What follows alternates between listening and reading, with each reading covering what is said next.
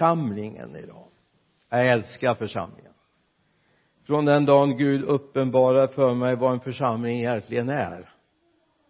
Det är mer än gudstjänster och samlingar. Det är när vi är lemmar tillsammans. När vi hör ihop. Ordet som används i eh, den grekiska texten är eklesia eller eklesia beroende på vilken språkgrupp man vill använda sig av och vad är en eklesia? Det är en skara människor som är kallade till forum, till torget. Det var alltså när kejsarens härold kom för att förmedla saker ifrån eh, kejsaren.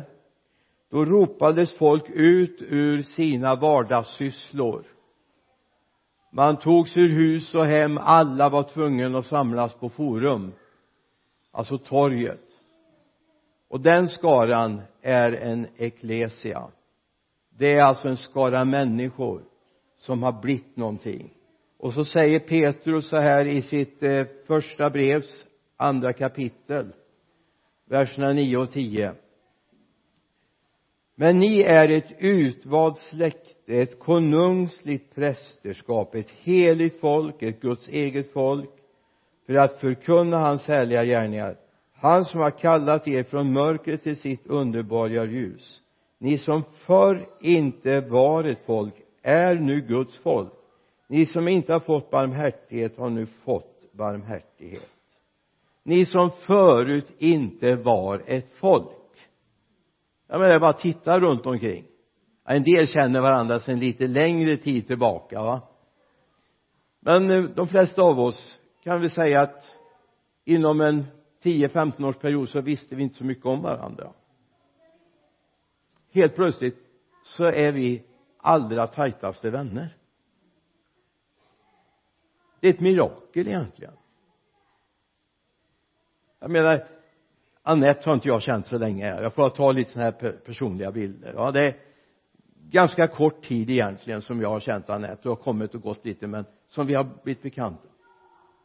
Och det märkliga är alltså när jag ber hemma så kan helt plötsligt bara Anette dyka upp och jag måste skicka ett sms till henne. Jag skulle kunna ta andra exempel också men du var ganska färsk i gemenskapen så därför kunde jag använda det. Vad är det här? Jo Gud har gjort oss till ett folk. Vi som inte kände varandra har Gud gjort till ett. Alltså det, det är det mirakulösa som har med det här eklesia att göra vi som inte var ett folk är utkallade. Och då är det inte bara till en härold som kommer och berättar någonting från kejsaren utan vi är utropade för att utgöra någonting nytt i den här tiden. Vi har kommit ut ur våra förhållanden insatta i någonting.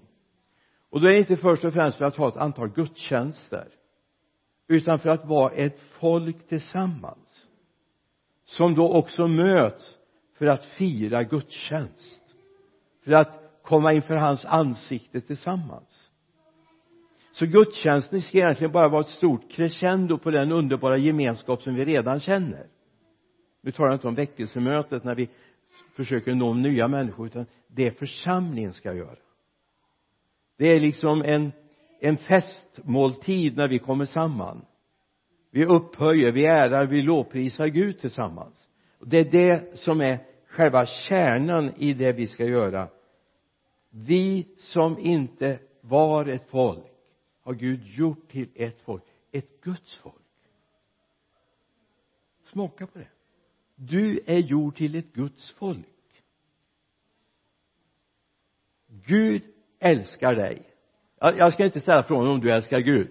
Den får du svara uppåt för va? Men en sak vet jag och det kan jag säga utan förbehåll när det gäller från minsta till ja nu vet jag inte vem som är äldst här men jag hör till dem bland de äldre i alla fall. Men vi upptäckte på församlingsveckan att eh, Jimmy var något äldre än mig. Jim, Jimmy Brun här. Han var lite äldre än mig. Inte långt men han var ålderspresident på församlingsdagarna vi hade. Alltså oavsett vem det är så kan jag säga någonting. Gud älskar dig. Du är utsatt för Guds kärlek. I första Johannesbrevet 4 och 19 står det vi älskar därför att han först har älskat oss. Och då är det ordet älskar är ganska spännande. Nu hinner jag inte gå in på det. Det, det rinner på så mycket här just nu jag, har, är, jag är liksom lite grann för i gasen här. Jag har predikat bort en timme på förmiddagen så jag har haft en gudstjänst emellan och så är jag här nu. Så jag får försöka tagga ner lite grann. Men det ordet älskar är alltså ett släktord till agape. Det är inte eros. Det är inte eroskärleken. Det är inte attraktionen utan det här utgivna han har utgivit sig själv för oss och det är ju inte underligt att Matteus, eller Johannes 3 och 16 har blivit ett så viktigt uttryck. Du kan se det på segel på båtar och du kan se det till och med på dekaler på bilar. Och du kan läsa det i Johannes 3 och 16 ty så älskade Gud världen. Innan du var omvänd så ingick du i världen. Gud älskade dig innan du var frälst. Har du tänkt på det? Gud hade frälst dig innan du var frälst.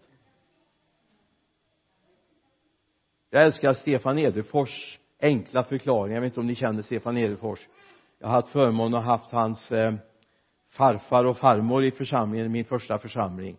Så lärde jag känna Stefan som nu är en världsevangelist som liten pojk när han kom och hälsade på med sin mor och far Holger och Margot ifrån Holsbybrunn för detta Afrikamissionärer. Han, han säger så här Jesus tänker inte frälsa dig. Det har han gjort frågan är om du vill ta emot det. Det gjorde han för 2000 år. Han frälste dig för 2000 år sedan. Och det är ju sant. Han tänker inte gå upp på korset en gång till. Han har gjort det fullkomligt. Han sa till mig att det är fullbordat när han hänger på korset va? Därför att han älskar oss. Han älskar sin församling. Och vad är det vad församling? Jo det är att jag börjar tala om jag älskar dig. Och vi tillsammans säger vi älskar dig Jesus och därför att vi älskar dig så älskar vi också varandra. Amen. Och det här är grunden till det jag tänkte dela med dig idag. Det var bara en liten intro.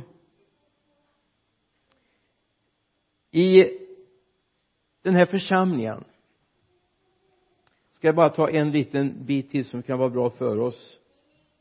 Eh, eftersom jag inte har en hel bibelskola omkring det här nu utan eh, får ta det det är lite stycken också från det vi hade på församlingsdagarna. Det är att nådegåvorna som vi läser om bland annat i första Korinthierbrevet 12, 8 till och med 11 en del har fått det och en del har fått det och en del har fått det. Så det är viktigt att komma ihåg att det här är förankrat i församlingen. Det här har vi inte riktigt haft klart för oss men Gud uppenbarade det här för mig. För det finns också en kontrollapparat inbyggd jag menar hur andliga vi än är för det är vi, eller hur? Vi är väldigt andliga. Vi älskar Jesus. Han är första prioritet i vårt liv och vi vill ju inte göra någonting dumt, eller hur? Sen gör vi ju det ibland men det är ju en annan sak. Men vi vill inte det. Så är det så här att det är väldigt gott att vi finns i en miljö där vi också kan justeras i våra gåvor och vårt tjänande. Att vi är beredda på att någon vågar säga du bror, du syster det där var nog inte riktigt okej. Okay. det är nog så här istället. Och då är det viktigt att vi har liksom blivit så fyllda av kärlek till varandra. Det är därför jag nämnde första Johannes 4 och 19 vi älskar därför att han först har älskat oss. Alltså han har pumpat in sin kärlek i oss va? Så vi kan älska både Gud och medmänniskor och syskonen i församlingen. De ska vi älska extra mycket. De som hör till Guds familj står det om. De ska vi omsorg om. Och den omsorgen måste visa sig i praktisk handling. Det handlar inte bara om att sitta hemma vid köksbordet och säga att jag älskar alla syskon i församlingen. Men jag har aldrig tid med dem. Jag har aldrig tid att tala med dem. Jag åker inte hem och hälsar på dem. Jag bekymrar mig inte för när de är sjuka. Och då har vi brutit någonting om en lem lider så lider alla andra lemmar står det i Guds ord, eller hur? Om en lem äras så gläder vi oss. Vi är inte avundsjuka utan vi gläder oss om någon blir ärad, eller hur? Det måste vara naturligt. Jag har ett sånt där exempel som jag fick när jag var i Korea för rätt många år sedan. Eh, då berättade en vi var ute i böneceller på lördag morgonen. Eh, jag fattar ju inte varför de stod k-pistbeväpnade vid varenda gathörn. Och vi var ombedda att inte åka kollektivt utan alla som skulle ut skulle ta taxi. För det var farligt. Det visade sig att det hade varit en statskupp på natten. Alla hamnar och flygplatser och allting var stängda och vi skulle hem ett par dagar senare. Nu löste det sig så småningom. Vi var i Sydkorea då. I världens största pingstförsamling. Men då berättade de den här bönecellen och det här tog tag i mig. Det hade skett en fruktansvärd sak. En människa hade dött mycket abrupt mitt några dagar innan. Det var inte den cellgruppen vi var med i den morgonen för den cellgruppen hade ställt in. De tog inte emot några gäster. Då händer någonting. På natten när det här katastrofala hände så väcker Gud några syskon i församlingen och uppenbara för dem ni ska hastigt i natt åka till den familjen. Och under resan förbereder Gud dem på att de ska möta något mycket hemskt. De är på plats samtidigt som ambulans och polis kommer. Så finns syskonen från församlingen där. Och tar hand om allt, tar hand om de närstående de som levde där i den här fruktansvärda smärtan. Alltså Gud har en apparat för att nå oss när vi har blivit lemmar varandra till tjänst. Vi tänker oftast på det här utåtriktade att nå människor att vi ska vara duktigare på evangelisering ja visst. Men det här är också en evangelisation. När grannarna såg att syskonen församlingen var där och torkade upp och städade upp i, i hemmet tog hand om änkan, tog hand om barnen. Därför att Gud hade kallat på dem. Det kallar jag för församling. Det kallar jag för församling. Det var 1979 som jag var där och fick uppleva en, ett möte med Gud på ett alldeles speciellt sätt. De här oktober novemberdagarna jag var där borta har förvandlat mitt liv. Jag var väldigt mötesfixerad förut väckelsekampanj. jag åkte runt i fem år som väckelsetalare med tältkampanjer, möteskampanjer, logmöten. Allt tänkbart. Och det var väldigt viktigt för mig. Och det är viktigt fortfarande. Som våra skräcklandkampanjer nu. Men just detta att se att vi är lemmar som är till för varandra. Det är så stort. När Gud börjar tala i våra hjärtan åk till honom, åk till henne. Du vet egentligen inte vad som hänt utan Gud bara förbereder att du kommer möta något hemskt. Vänta på det, vänd på det och säg de här som nu har drabbats. De här som har drabbats av den här fruktansvärda händelsen. Att de där de egentligen i den här världen står närmast utöver sin familj helt plötsligt är på plats kan du tänka dig vilken känsla vilken upplevelse det är för dem? Att känna den tryggheten att bli omsluten av armar som de älskar. Bli kramad av människor som de har prisat Gud tillsammans med. I den här församlingen så har Gud lagt ner gåvor. Egentligen skulle jag börjat med tjänsterna. De fem eh, tjänsterna i Efesierbrevet 5 och 11 men vi får nog släppa det annars så håller jag på tre timmar till här. För det här, det här brinner inom mig. Men Gud har lagt ner nådegåvor karismer i oss.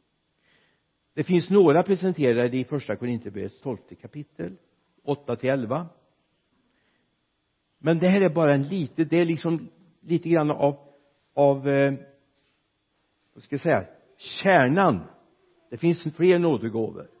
Det finns en nådegåva som jag inte har mött så många som har bett över. Det finns nådegåvan att leva ensam till exempel.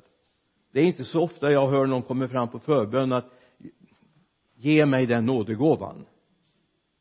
Det är, det är inte så ofta men det är faktiskt en nådegåva. Jag har mött ett par faktiskt som lever med den längtan. Därför de har ställt sitt liv. De säger jag vill leva som en Paulus själ jag vill ge mitt liv helt och fullt. Jag hade inte den nådegåvan det ska jag ärligt erkänna. Det hade inte funkat för jag menar jag är så halv. Om inte ett kvart om inte jag haft min fru. Hon är säkert tre kvart av vårat liv. Ja det är säkert. Jag har talat om det för er som vet det. Men vi går till fjärde versen först. Vi börjar i fjärde versen i första Korinthierbrevet 12 där säger Paulus det finns olika nådegåvor men anden är densamme. Det finns olika tjänster men Herren är densamme. Det finns olika kraftgärningar men Gud är densamme. Han som verkar allt i alla. Och så och det här älskar jag vers 7 den, den får du gärna stryka upp. Men hos var och en visar sig anden så att det blir till nytta. Det var inte, det stod inte att det blir som en godispåse. Det blir till nytta men hos var och en uppenbarar sig anden så att det blir till nytta. Alltså Gud har gett oss gåvor som vi ska använda för att vi ska utveckla församlingen.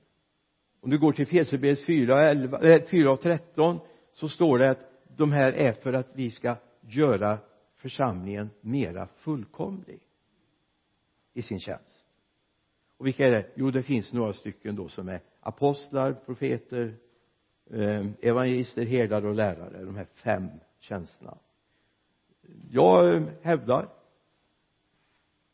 med stor ödmjukhet nej med stor tacksamhet att Gud har lagt ner två saker hos mig. Förmodligen har jag haft mer men som, som jag är väldigt mån om det är herdeskap och lärarskap. Att vara herde och lärare. Vilket gör att jag, jag, jag brinner för det jag gör. Jag brinner för det. Därför att det är så viktigt. Ingen ska må dåligt. Min mobiltelefon är alltid påslagen. Dygnet runt. Och jag skulle aldrig kunna klara av att leva med att någon syskon i församlingen har sökt mig och inte fått tag i mig. Det har hänt en gång. Och då skaffade jag mobil. Jag hade inte det före. Jag började med att skaffa en sån här eh, Eh, nummersändare vad hette det? Ja sån, sån hade, hade jag först då. Så jag såg vem som har sökt mig. Men jag var, jag var uppe på Näl i ett ärende, alltså sjukhuset. Jag gjorde ett, hem, eller ett sjukbesök.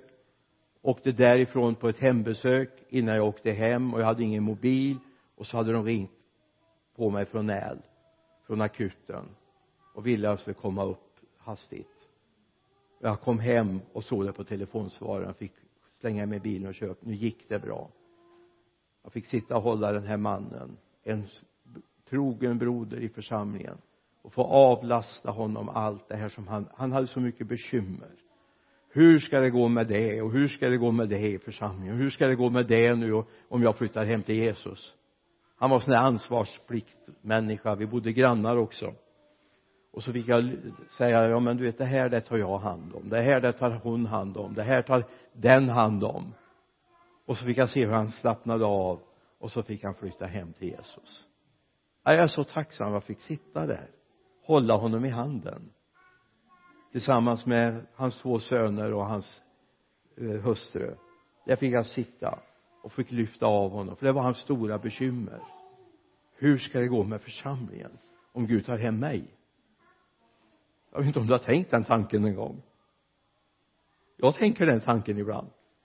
Förlåt mig men jag tänker så ibland. Jag tänker jag jag hoppas det kommer någon Bengt Arne till mig och håller mig i handen och säger att det här tar vi hand om. Gud har alltså lagt ner ett antal gåvor. Det börjar med en får av anden ord av vishet.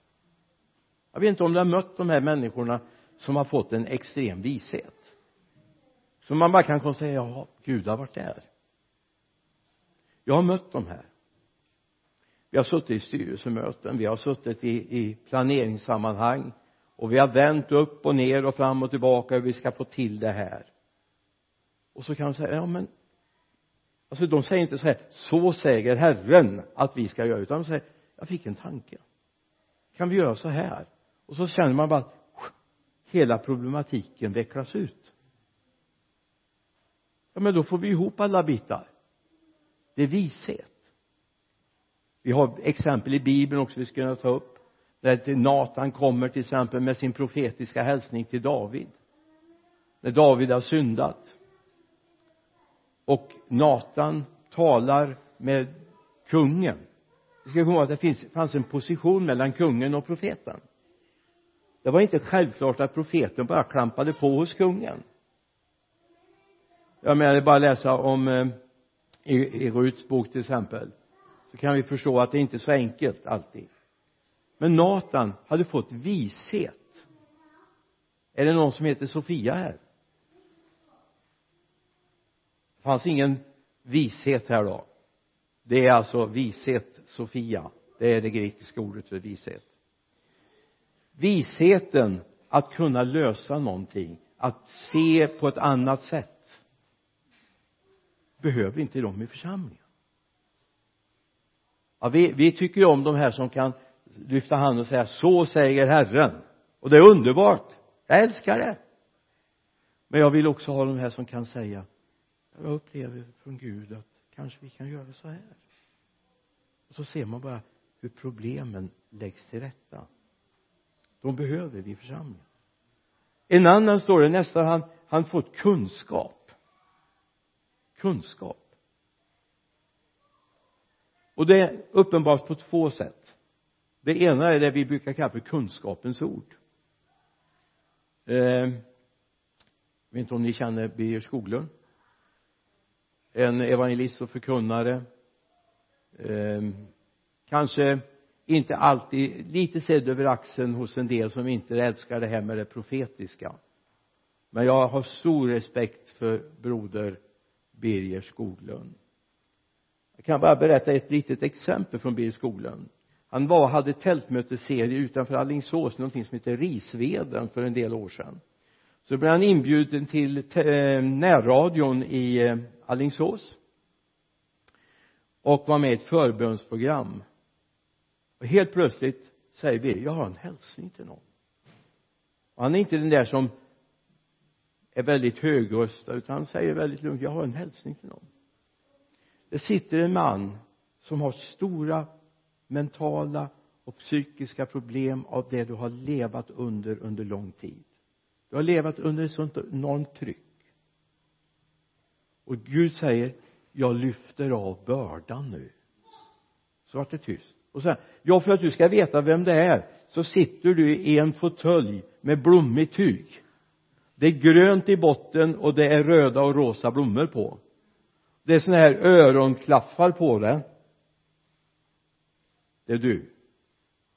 Sen berättar de från närradion på kvällen ringer en man och säger jag kände mig träffad men jag tänkte att ja men det är säkert hundra till det här handlar om men så tittade jag mig runt omkring just när han sa du sitter i en fåtölj med grönt tyg och röda och, och, och, och rosa eh, blommor.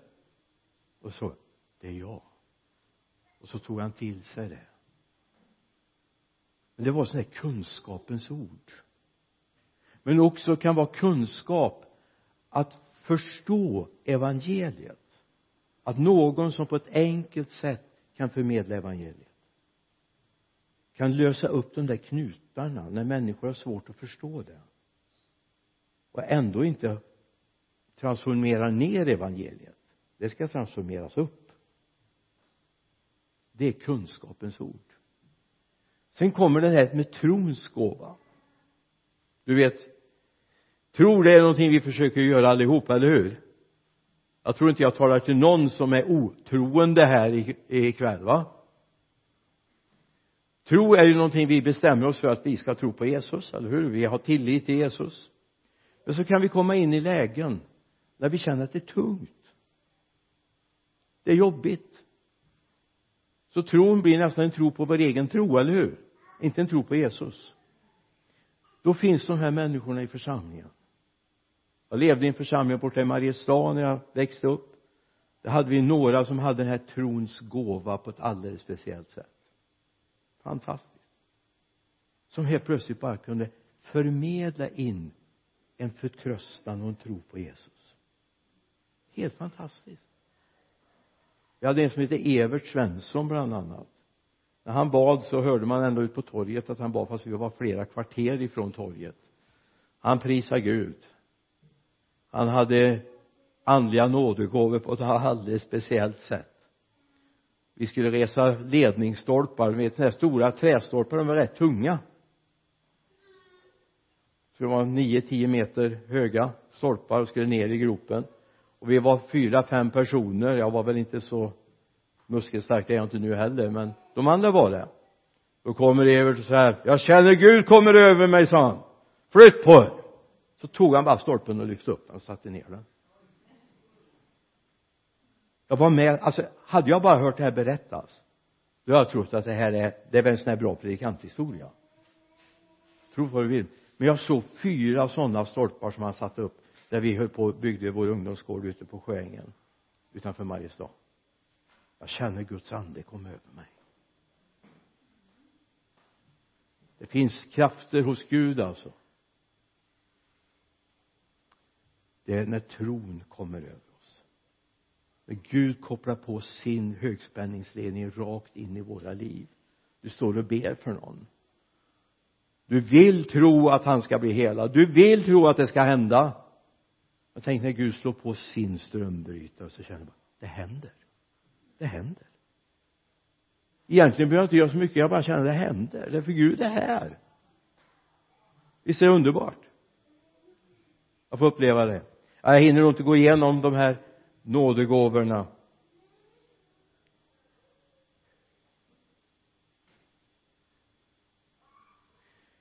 Gåvan att bota sjuka någon sa så här det är väl då när det alltid funkar. Det står att alla som tror ska kunna göra det här va? Bota sjuka bland annat. Men att ha trons gåva att bota sjuka det är ett steg till och där står det faktiskt i plural. Tron, eller trons gåvor att bota sjuka. Jag har ingen bra lösning på det. Så jag får bara göra en liten parentes på mina funderingar. Vi består av ande, själ och kropp. Kroppens helande det vet vi vad det är va? Så man. Men själen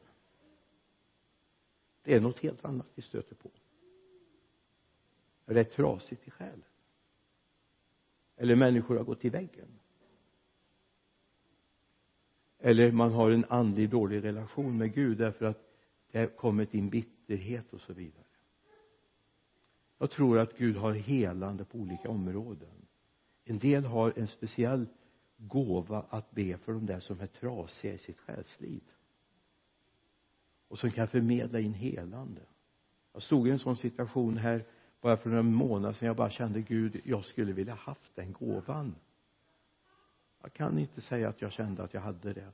Jag fick be allmänt för den personen och lita på att han där uppe såg till godo dens tro. Jag har inte kunnat följa upp det. Det bör man göra. Sen kommer kraftgärningarna halleluja! Det finns kraftgärningar jag läste i eh, ja. Det var någon av Norrlandstidningarna. Det var en kvinna uppe i Lycksele som hade blivit opererad eh, i höften efter en trafikolycka. Så de har satt in en stålkonstruktion här. Under förbön i Pingstkyrkan i Lycksele kommer Guds kraft över henne och benet växer ut och kommer i samma längd som det andra benet. Det blir bara ett problem. Den här skenan sprack. Det var bara benet som växte ut. Så de fick åka in till Umeå lasarett och operera bort den. Men för övrigt var hon helt frisk. Det är grejer det. Alltså Gud kunde väl sträckt ut stålskenan också. Självklart men det är kraftgärningar. Det finns en missionär som berättar för mig om en afrikan som de bad för. Han hade ett porslinsöga. Och de, han sa jag ser på mitt porslinsöga sa han. Och de ja det har nog snott, slått runt lite för brodern här men vi säger inte så mycket. Vi gör honom inte ledsen. Tills han är hos ögonläkaren och konstaterar att han faktiskt har syn på sitt porslinsöga det är kraftgärningarnas gåva. Det är liksom det är den där extra bonusen va? Men det finns kraftgärningar. Det finns också situationer där vi hamnar i lägen där vi har med människor att göra som inte tror. Vi har ingen hjälp av deras tro. Det kan snarare vara motsatt. Där behöver vi kraftgärningarnas gåva så vi kan forcera genom djävulens barriärer. Tungotalet. Amen. Jag älskar tungotalet. Ja jag får nog stanna där. Jag, det, det finns mycket kvar att skilja mellan andar det, det är en av de tyngsta nådegåvorna som finns att bära. Om du ber om de behövs i församlingen. Och om du ber om och Gud börjar tala till dig att du ska få förmågan att skilja mellan andar så är det någonting. Du måste vara oerhört noga med din andliga eh, personlighet så att det inte det ligger på ett löst plan. Jag vet vad det är. Jag har levt med det. När man ser rakt igenom människor vilka andar som rör sig. Då behöver man verkligen ha stabilitet i sitt inre liv men det här får vi ta vid nästa tillfälle. Vi får en möjlighet. Gud har gett oss verktyg i vår verktygslåda som han har tänkt att vi ska bruka. Och så fick jag frågan när vi talade om det här på församlingsveckan hur vet jag vilken gåva jag har? Det enkla svaret är jag vet inte vilken gåva. Jo det enkla svaret är det du känner att du längtar efter det ska du börja be Gud om att få utveckla i ditt liv. Men du behöver utveckla din andliga personlighet först och främst. Din andliga karaktär. Den är viktig. Ja nu har jag alldeles för lång tid på mig. Förlåt mig. Men ni är så fulla av förlåtelse så. Ska vi be. Far hjälp oss att börja få tag i det här i vår lilla församling här fader. Herre du har inte satt en parentes omkring oss och sagt att nej de är så få så där vill jag inte lägga ner några nådegåvor. Utan herre du vill att vi ska ha dem för att vi ska kunna leva både tillsammans hålla ihop som församling att vara lemmar som är till för varandra men också kunna fungera i det här samhället och den här världen. Jag ber dig för ditt namns skull amen. Amen. Amen. En lovsång